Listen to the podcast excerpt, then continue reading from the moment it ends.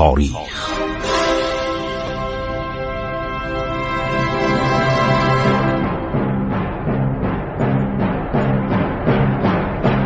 کاری از گروه جوان و اندیشه رادیو جوان.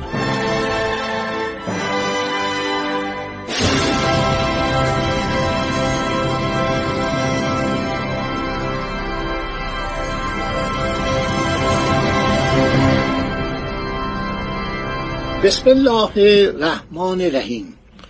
به نام خداوند بخشاینده مهربان من خسرو معتزد هستم. در برنامه عبور از تاریخ برای شما از دوران عرض شود که فتلیشاه قاجار و آمدن اولین سفیر کبیر رسمی وزارت خارجه انگلستان به ایران سرگور ازلی صحبت می‌کنم. قرار میشه که یک قراردادی بسته بشه بین دولت عرض شود که انگلستان و دولت ایران که اینها بیان و کمک کنن به ایران. تاریخش چه زمانیه؟ 1814 ایسوی که این قرارداد به نام قرارداد عرض شود که مفصل بسته میشه. ولی قبل از اینکه این قرارداد بسته بشه دولت ایران به علت حملات متوالی دولت روسیه در یک حالت سراشیبی قرار می‌گیره و دولت ایران متوجه میشه اولا ناآگاهی شاه و رجال سیاسی ایران از اوضاع جوان. از جهان خبر ندارن. عدم توازن قوای سیاسی نظامی و اقتصادی طرفین افتادن در دام خیال پردازی های ناپلئون اعتماد کامل به دروغ های فرانسه و قفلت از تدابیر لازم در برابر آمادگی نظامی دولت روسیه تسلیم نظرات انگلستان شدن و سپردن سرنوشت ایران به دست نمایندگان سیاسی بریتانیا. خب دولت عرض شود که انگلستان هم با دولت روسیه عرض شود که صلح می‌کنه. یعنی دولت روسیه میگه من حاضرم کنار شما علیه ناپلئون بجنگم. اون قول و قرار تیلسید از بین میره. اون ملاقات های عاشقانه بین ناپلئون و خواهر الکساندر ارفورد اردوگاه ارفورد همه فراموش میشه. ناپلون هم میره دختر پادشاه اتریش می‌گیره مالی لویزو که پادشاه اتریش هم جز مخالفان و جزو کینه خواهان از ناپلئون بود. این ازدواج زورکی بود. این ازدواج به زور بود یعنی ناپلئون به زور رفت و این دختر رو خواستگاری کرد. این دخترم خیلی بدش میومد با اینکه یک پسرم زایید برای ناپلئون به نام پادشاه ایتالیا دکتر رایشتاد عرض شود که این ناپلون دومم هیچ گونه احساسی در قلب این زن سنگدل نسبت به ناپلئون که از ناپلئون میترسید. می‌گفت ناپلئون مثل یه حیولاست بعد اینا اشراف ساده بودن. ناپلئون از طبقات پایین بود. اینا نمی‌تونستن بر خودشون هموار کنن که یک سلطان یکم بیاد. بعد بشه کنسول اول. بعد بیاد بشه رئیس جمهور. بعد بیاد بشه عرض شود که امپراتور. و این خانوم با اون همه ادعاش با اون خانواده بزرگ هابسبورگ بیاد زن یه آدم عادی بشه.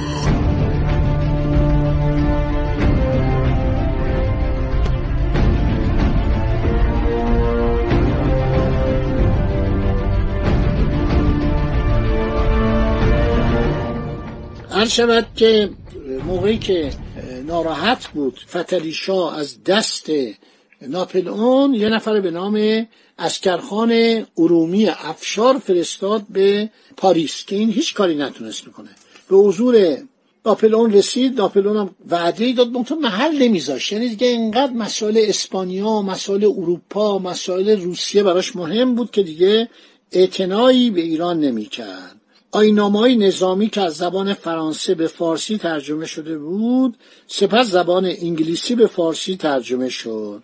یه افسری است به نام کلونل گاسپار دروویل این داوطلبانه به قشون عباس میرزا پیوست. کوشید هنگ های سوار نظام برای ارتش او تأسیس کند و موفقیت زیادی به دست آورد. بنابراین عرض شود که رسته پیاده نظام و سوار نظام رو درست کرد. عباس میرزا خیلی دوست داشت که ارتشش مثل ارتش خارجی بشه.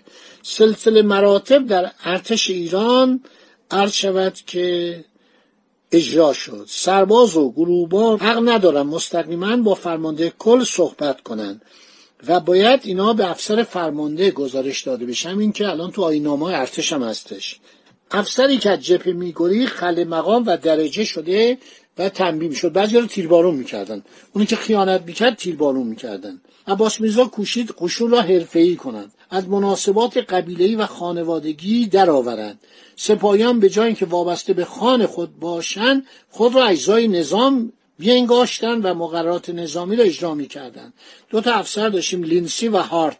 اینا خیلی های جدی بودن انگلیسی بودن. در ارتش ایران خیلی مقام داشتن. وقتی هم که مردن تشییع جنازه ای از لینسی شد در زمان فکر کنم اواخر محمد شاه بود. خیلی مهندس هم بود کارهایی هم کرده بود. هر شود که ترتیب درجات رو دادن. اول سرجوقه وکیل چپ یعنی گروبان دو وکیل راست گروبان یک. معین نایب هر سلطان سوم نایب دوم سلطان دوم نایب اول سلطان یکم سلطان یعنی سروان. چرا می‌گفتن سلطان؟ برای اینکه پادشاهان عثمانی سلاطین عثمانی به پاشاهای خودشون می‌گفتن پاشا به سرداران خودشون. یعنی می‌گفتن آقا دولت عثمانی صد تا پاشا داره. صد تا پادشاه ایران در خدمت سلطان عثمانی هم. ایرانیان از زمان صفویه لچ کردن. سلطان کردن درجهش سروان. گفتن آقا ایران هزار تا سلطان زیر دست شاهنشاه هستش. خیلی جالبه. بعد یاور یعنی سرگرد. نایب سرنگ سرنگ دوم. سرهنگ سرنگ تمام. سرتیب سوم سرتیب دوم سرتیب اول میر پنجه. یعنی فرمانده پنج هزار نفر. سردار امیر تومان امیر نویان سپهدار و سپه سالار تا سال 1300 هجری شمسی بعد از کودتا برقرار بود. جنگ با سرنیزه رو به پیاده نظام آموزاندن. عرض شود شاگردان مدرسه مهندسی نظام از خانواده محترم بودند که در مدرسه مزبور که سروان لامی فرانسوی آن را تأسیس کرده بود درس میخواندند سن آنان بین 18 و 24 سال بود. اصطلاح سرباز برای افراد نظام وظیفه آذربایجان جانباز برای افراد نظام عراق و مازندران وضع شد. خیلی هم اینا نقشه برداری های خوبی کردن.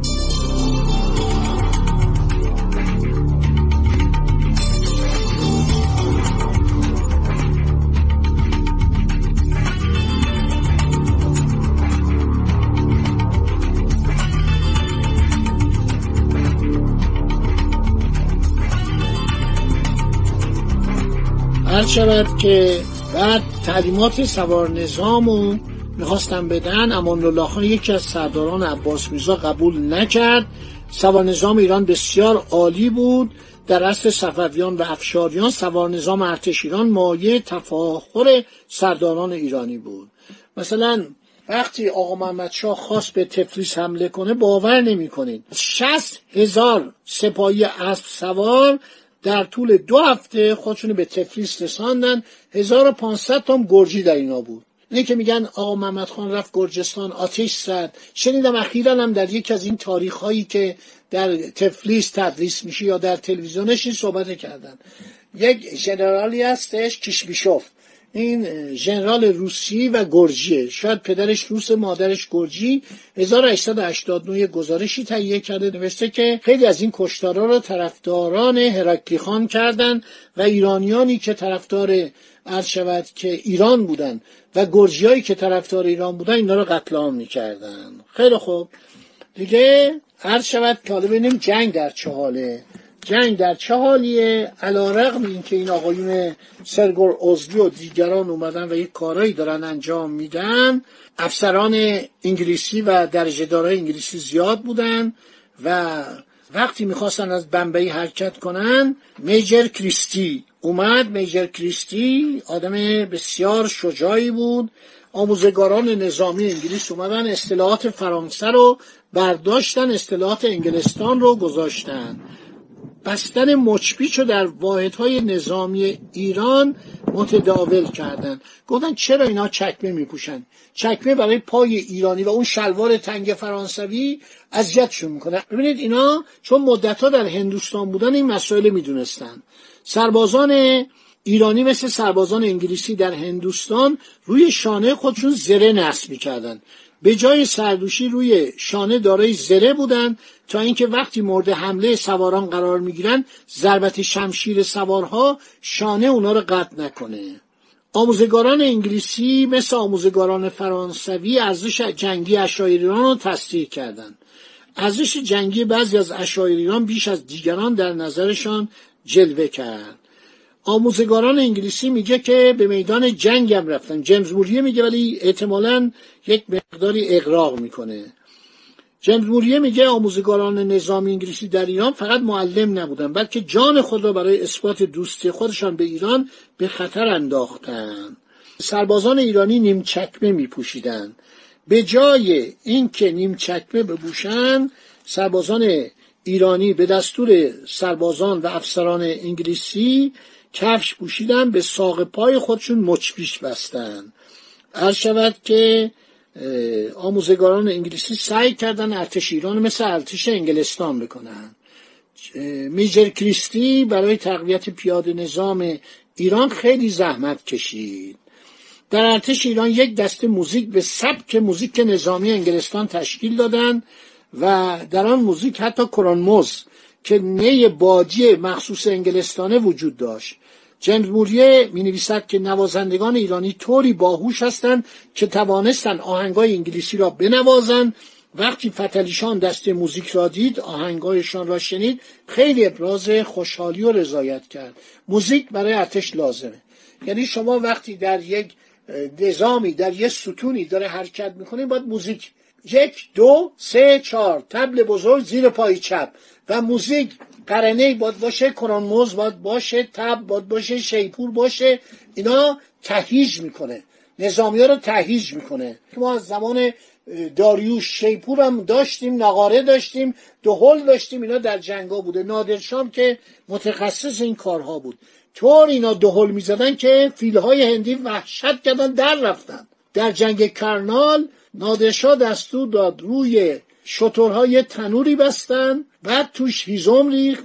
احتمالا نفت ریخت. این نفتا رو آتیش زدن. یعنی با نفت با این شعله که کبریتی که انداختن یا اون چخماقی که روشن کردن این شطورها این تنوری که آهنی بود و روی اینا بسته بودن گرم شد. شطورها احساس سوزش کردن.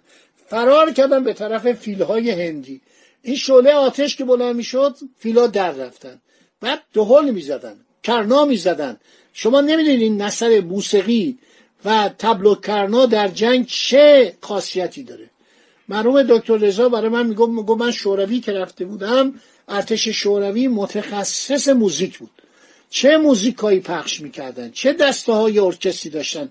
همینطور شما مارشای آلمان در مربوط به جنگ جهانی دوم مثلا تعجب می‌کنید. دوستان همینجا رو در ذهن مبارک داشته باشید. باقی مطلب میماند برای برنامه بعدی. خدا نگهدار شما تا برنامه بعد. امیدوارم خوش و خورم باشید. از شنیدن این برنامه های عبرت انگیز تاریخی لذت ببرید. خدا نگهدار شما.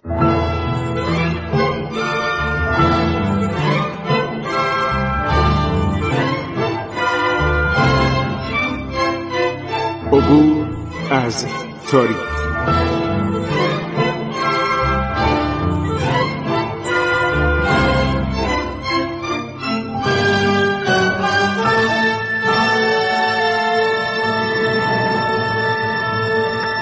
ایران با شکوه. سرگذشت ایران ما به روایت خسرو معتزد